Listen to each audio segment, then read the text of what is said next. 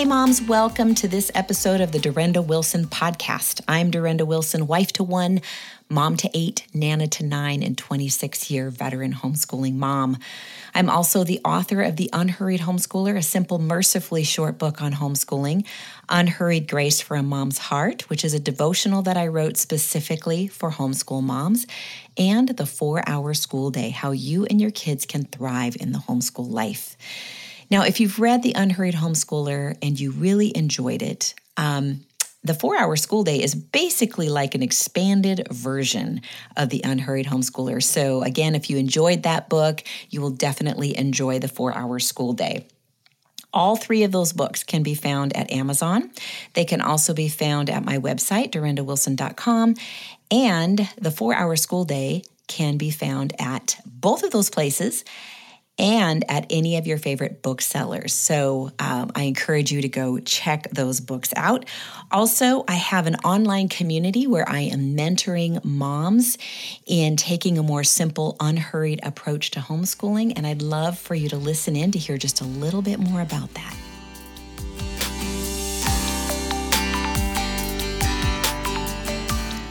Have you ever heard the phrase, more isn't better? Sometimes it's just more. The Simply Unhurried community is here to unburden you, to help you find joy in slowing down and simplifying your homeschooling so you can enjoy this journey with your kids.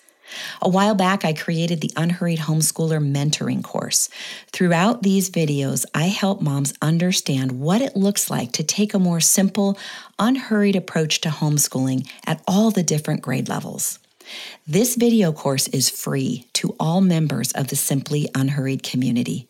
You can watch the videos at your own pace or jump into a group that's watching them together and discussing them along the way. In addition to the course, you'll find other topics like general homeschooling, unhurried homeschooling at all age levels, and homeschooling struggling learners, as well as resources, practical tips, and conversation that will inspire and encourage you. So please click the link in the show notes and begin to find what you need to simplify, slow down, and love the homeschooling life that God's given you.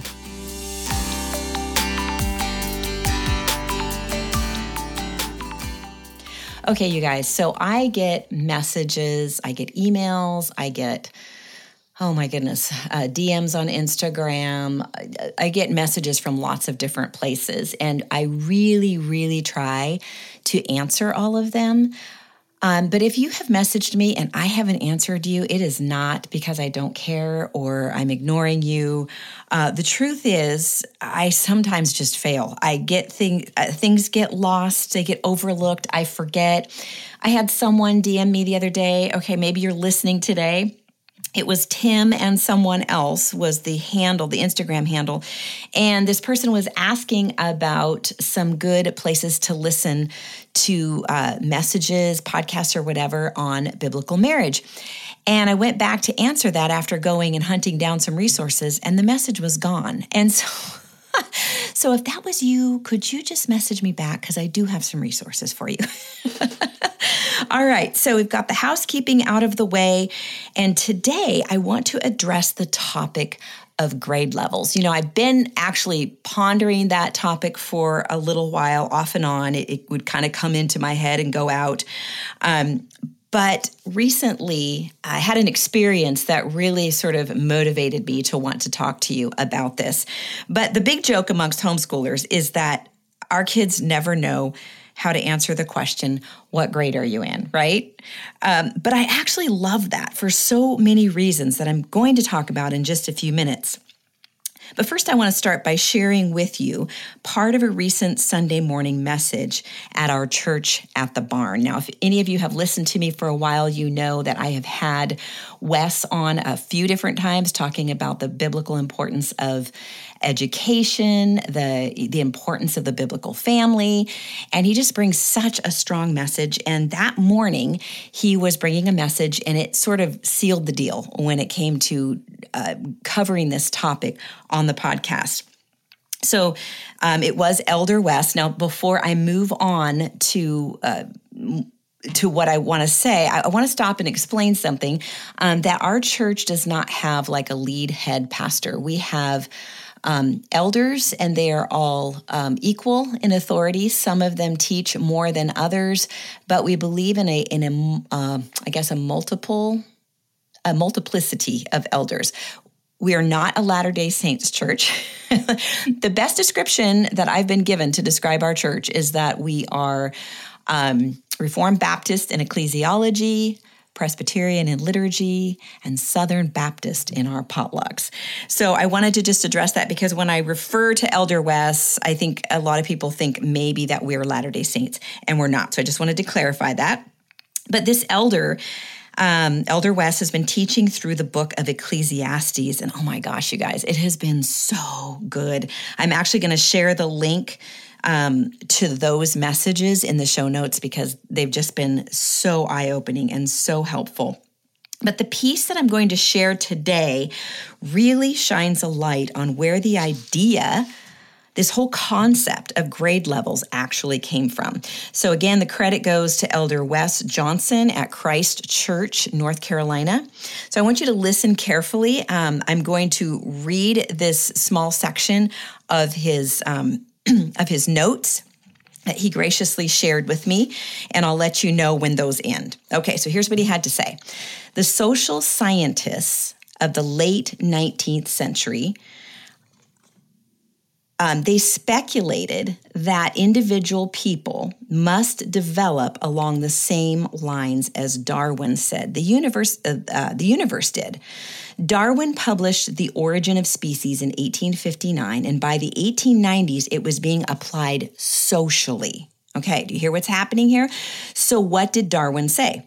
At one point, this is what he had to say. At one point, we were all together as amoeba, then we were all together as fish, then we were all together as whatever else we were on our journey to becoming to becoming erect, you know, by uh, bipedal, reasoning, flesh machines. This is the intellectually bankrupt theory of evolution. So now listen for its social application. If the segregated process of evolution explains how we became so advanced and evolved evolved into more sophisticated species, then we can reverse engineer that process and apply it to individual and social development in order to become a more advanced version of the species that we are. Okay, so I'm going to stop here for just a minute because you hear what's going on. The whole idea of evolution was transferred over and started to be used socially. Okay, so I'm going to go on uh, to continue to read his no, uh, Elder Wes's notes. So, just like all the amoeba were together and all the fish were together during their evolutionary journey toward becoming something better, let's put humans who are in similar, quote, developmental stages, unquote, together to create a greenhouse for evolutionary development and progress. Darwin is where we got first grade, second grade, third grade, etc. Well, technically, it was Horace Mann, Granville Hall, and John Dewey applying Darwin to society and education, but you get the idea. For the first time in history, we separated the young from the old, the immature from the mature, putting them in their own groups to influence and oversee each other, creating their own subculture structures rather than being immersed and forced to assimilate to the adult defined culture as every generation prior had been made to. Within a generation of this theory being employed in the school system, the generation gap was born because a separate and distinct culture, a quote, youth culture, unquote, was given a greenhouse in which to grow. Now, almost all of our educational assumptions and norms, the things we take for granted, like, quote, my kid should be doing this in the third grade, unquote, or, quote, now it's time for high school because my kid is 14, unquote. All of those assumptions and norms came from non Christian evolutionary thought that stormed the West philosophically in the 19th century and then institutionally in the 20th. Prior to this, we didn't even consider age to be an important factor in education or development at all. Until the mid 19th century, we had one room schoolhouses. Birthdays were neither mentioned nor celebrated, and in the 1850 census, age wasn't even included. We simply didn't associate the passage of time with the evolution or development of people. That is a Darwinian assumption. And that's the end of what Elder Wes had to say. Isn't that incredible? I think as moms, we kind of have this gut feeling that the whole first grade, you know, second grade, third grade thing is just not quite right. And so to hear the roots from which this came was very, very affirming to me as a mom. Because as a mom who has graduated seven out of her eight kids, I couldn't agree with this more in terms of why are we restricting ourselves to this first grade, second grade, third grade thing. So I'm going to share a little bit of my own experience with you. And then I'm going to share uh, the responses that I got from some of my grown kids when it comes to um, grade levels. All right, so did I make grade levels a big deal while the kids were growing up? No, I absolutely did not. Specifically, I did not in the early years because children are so vast and varied in those earlier years. Um, they tend to level out developmentally the older they get, like what by the time they get into high school, it tends to be a, a lot more even. But when they are uh, much younger, it is absolutely not.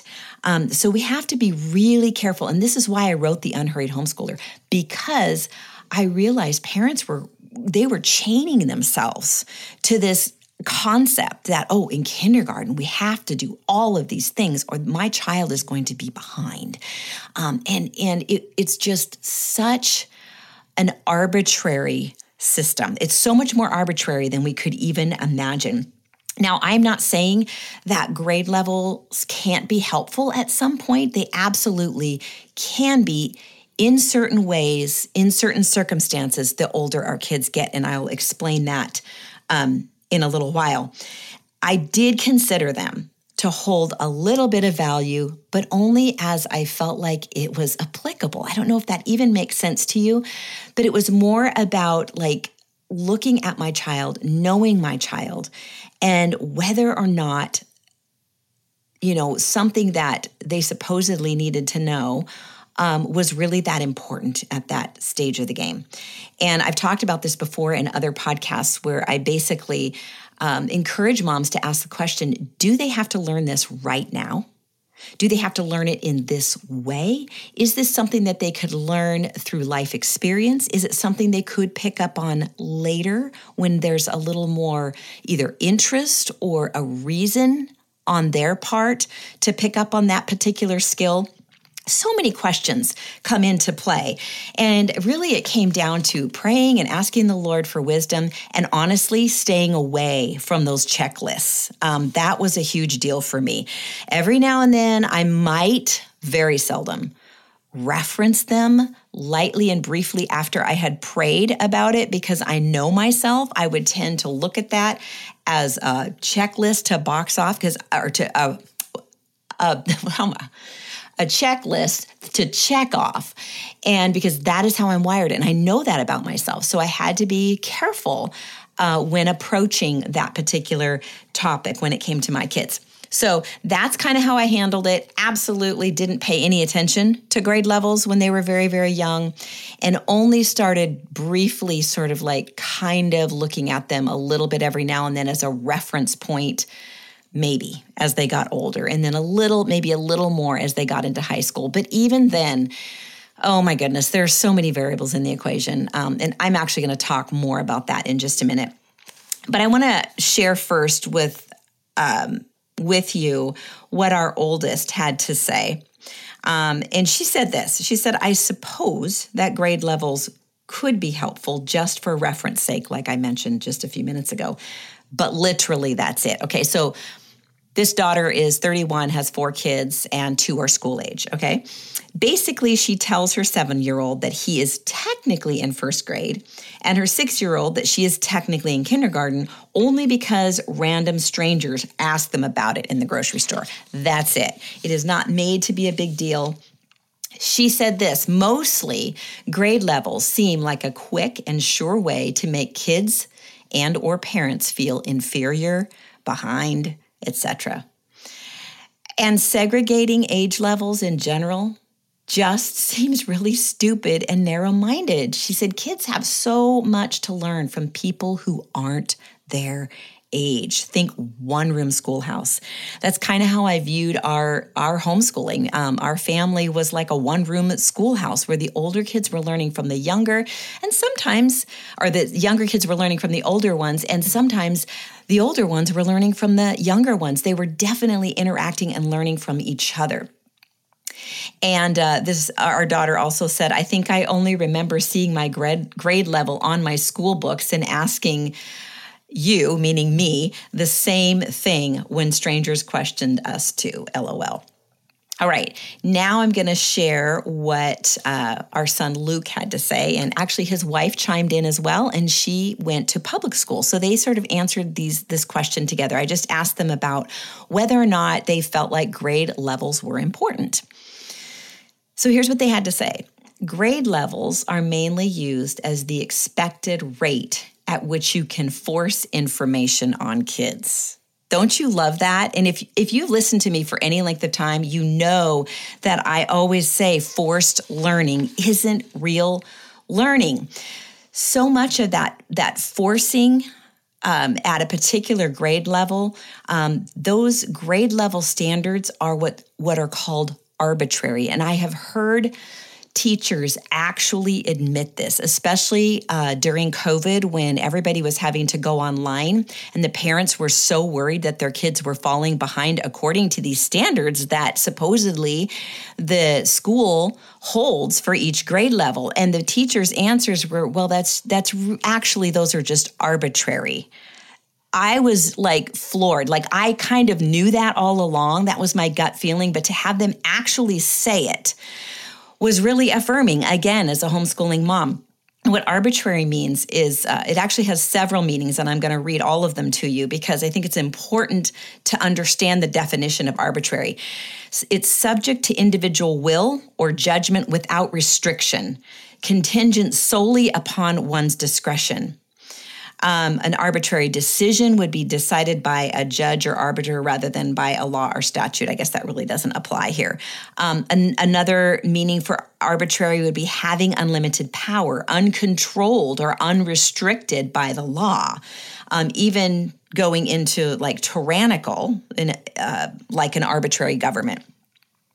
Another meaning is based on whim or personal preference without reason or pattern, just sort of random. And I think that's really what that teacher was describing. It was just sort of like, hey, we picked these and just at will and decided that these were going to be the standards.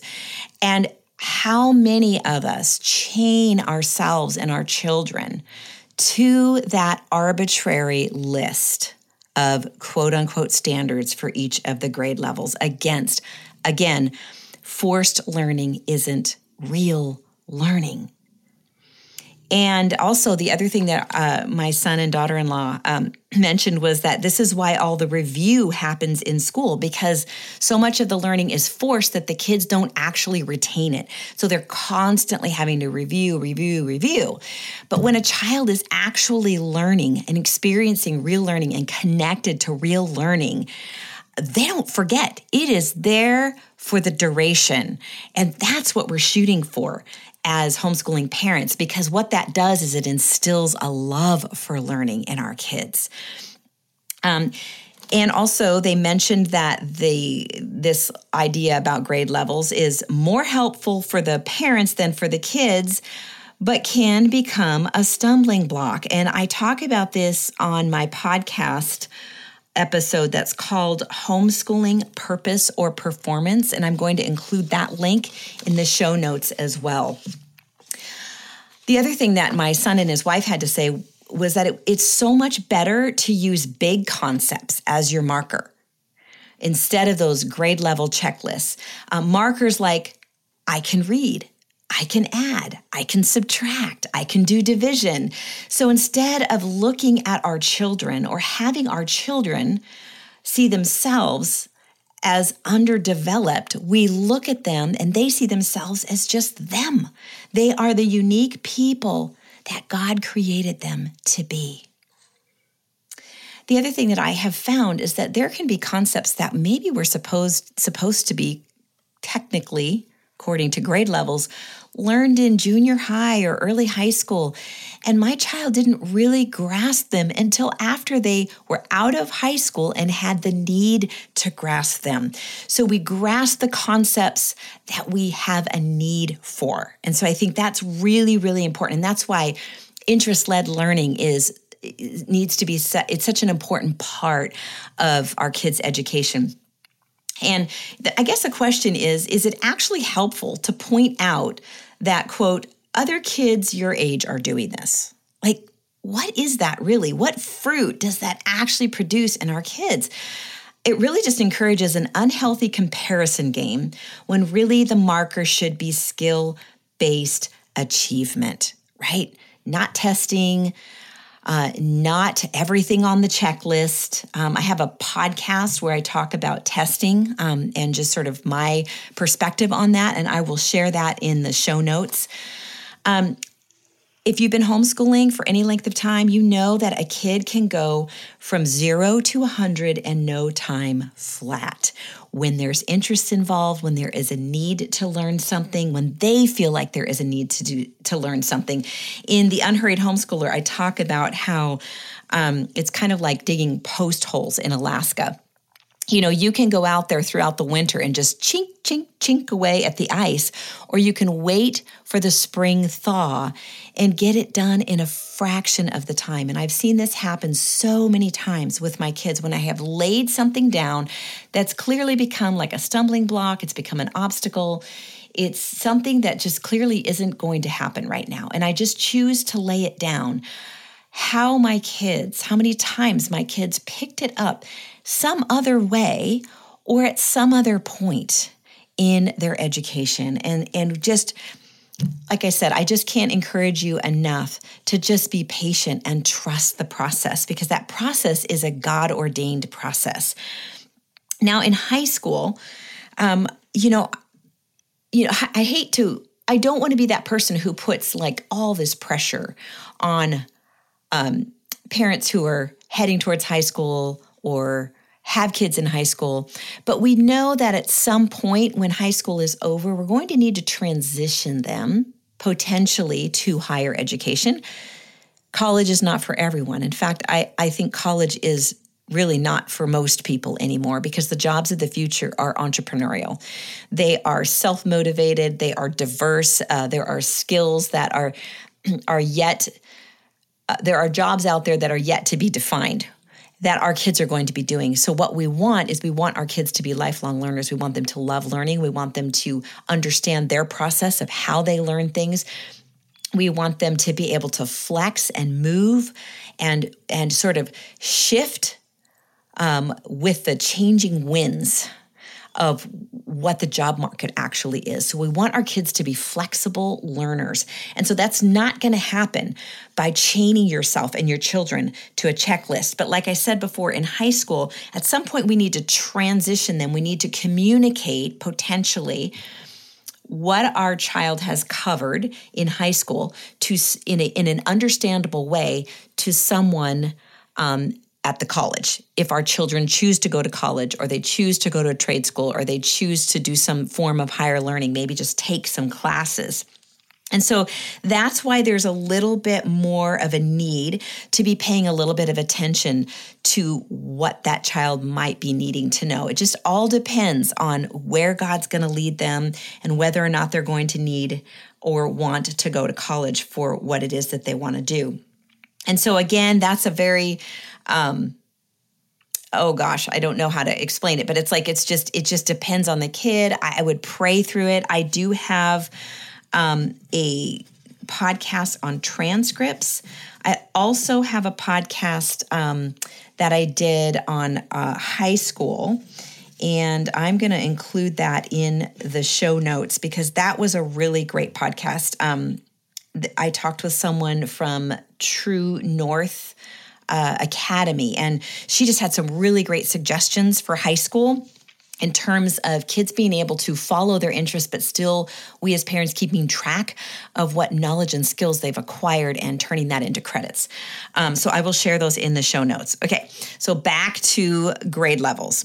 At the end of the day, what matters is, um, you know, if your child is going to go to college, that they can actually perform in college. And so I love to share the story of our son, Jake, who was I would say that he was not technically, according to the checklist, he was not prepared for college, and yet he started college at age 16. So uh, when he was in his, it was either his freshman or sophomore year, he spent his the first entire semester working on building our house. He did zero book work, and it was either a year or two later that he started uh, a dual enrollment at the local community college.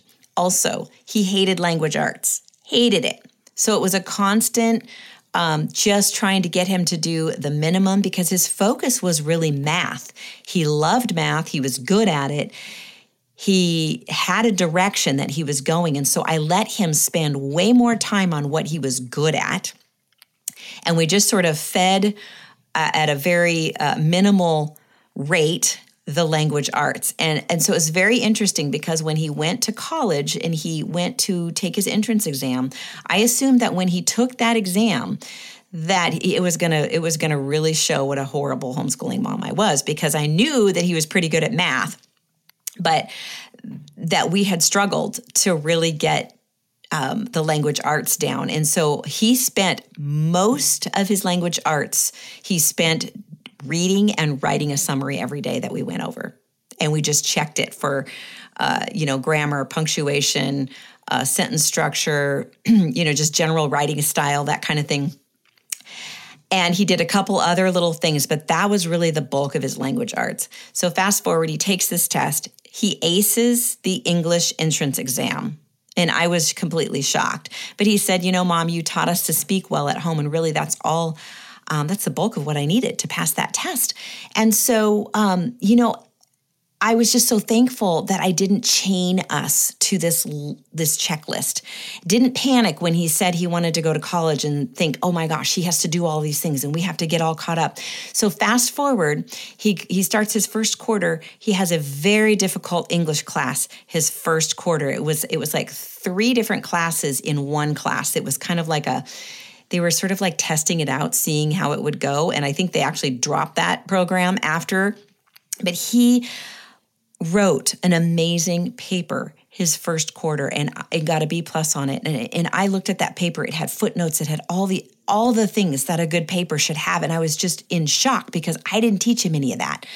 But what happened was he was motivated. He knew that he wanted to be a software engineer. And so, in order to do that, he had to get through these classes. And all of a sudden, the motivation was there and the need was there. So, there are things that our kids won't learn while under our tutelage, but when the time comes, they will be capable and able to learn them, and it will make such a difference if they still have a love for learning and they know how they learn. And and we have not killed that love of learning by chaining them to a checklist. So um, because here's the thing. When they get into high school and you do start paying some attention to kind of some of the things that they need to know at that point, a foundation has been laid when it comes to their learning. Your child isn't questioning whether or not they are smart because they have well they have a well established healthy connection with learning because we haven't chained them to this list from day 1. Okay, so do you see where I'm going with all of this? So the next um, child that I want to share her comment, I say child, she's uh, she'll be 30 this year, and she's about to have her third baby, and she's homeschooling as well. But when I asked her about whether or not grade levels were really mattered all that much. She said grade levels force our children into a box that they shouldn't be put in. It can make them feel inferior unnecessarily, and its only real application is so that people can socially, quote unquote, organize little humans that they have no business organizing in the first place. Don't you love that?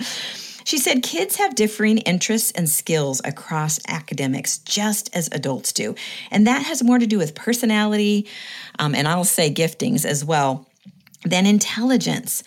When you try to assign a grade level, it always has the potential to either create false confidence or a lack of confidence in that child's mind and heart, which can serve as obstacles to the main goal, which is creating a lifelong love of learning. And then finally, I heard from our 20 year old she said, No one is good at everything, and we tend to set aside the things that kids are good at in order to focus on the things that they're not good at. We would call that a remedial approach. And I think that there are times and places for uh, some remedial work, but I think we put way too much emphasis on it. And I talk about this with uh, Peggy Ployhar in the episode Homeschooling with Confidence when teaching a struggling learner. And so I'm going to share that link in the show notes as well. The other thing that our 20 year old um, shared with me is she read some interesting information about Einstein a while back. She said Einstein refused to spend time on things that he wasn't good at or cared about. So here's how it worked for him in school the language teacher thought he was an idiot, his math teacher thought he was brilliant. Do you see what's happening here?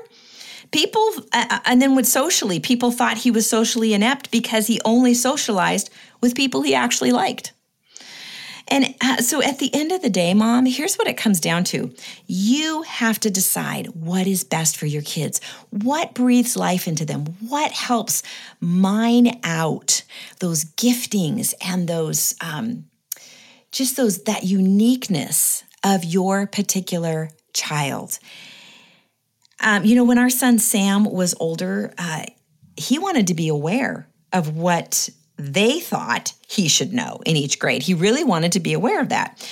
Um, so every now and then, when kids get older, a little nudge can be safely given by mentioning grade levels. It depends on the kid, but never ever used as manipulation or forcing something that shouldn't be forced. Um, I'm not telling you not to have standards. Let me just clarify that. But think through whether those standards are actually healthy and God ordained, or simply falling back on what we are familiar with, which, as we learned earlier in this episode, is actually rooted in Darwinism. Again, another reason to just lean into the Lord and take those um, institutional school glasses off and start thinking in terms of freedom. Start thinking in terms of what what is actually best for you, for your family, for your homeschooling days, because it comes down to this who are we trying to please? Are we keeping the Lord ever before us and yielding everything, even grade levels, to Him? Or moving forward in our own wisdom or moving forward in worldly wisdom? I'm going to tell you this right now, moms. On any given day, I would much rather have my kids know the, the legitimate sting of recognizing their sin and need for a Savior than the false sting of failure to meet an arbitrary standard. The point is, we do not want to serve the wrong master. If our homeschooling is revolving around what every child, quote unquote, should know in each grade, we're missing the point of education. We're missing the joy and the freedom we have in homeschooling. And we're really missing the mark when it comes to the mandates in scripture that talk about the importance of raising godly children. God calls us to raise our children in the nurture and admonition of the Lord. So let's take those two words and find out exactly what does that mean. Nurture means paideia. It is the general training of all parts of the child, spirit, soul, body, physically, mentally, emotionally, and spiritually. So instructing his mind, shaping his character, bending, not breaking, his will awakening his conscience to what is right and what is wrong, enriching his soul, and building his body We are growing whole people. So we are going to nurture, uh, we're going to paideia our children. The word admonition is nouthesia and it has to do with conduct. So we're encouraging children to do what is right. We're rewarding good conduct. We're confronting them when they do what is wrong. We're punishing their misconduct in an appropriate way. So, consequences. We, they need to feel the sting of that. I talked about um, discipline a few weeks back. I was talking about disciplining littles, but that's where it starts. Where that's where the foundation is laid, and um, I will include that in the um, in the podcast notes as well.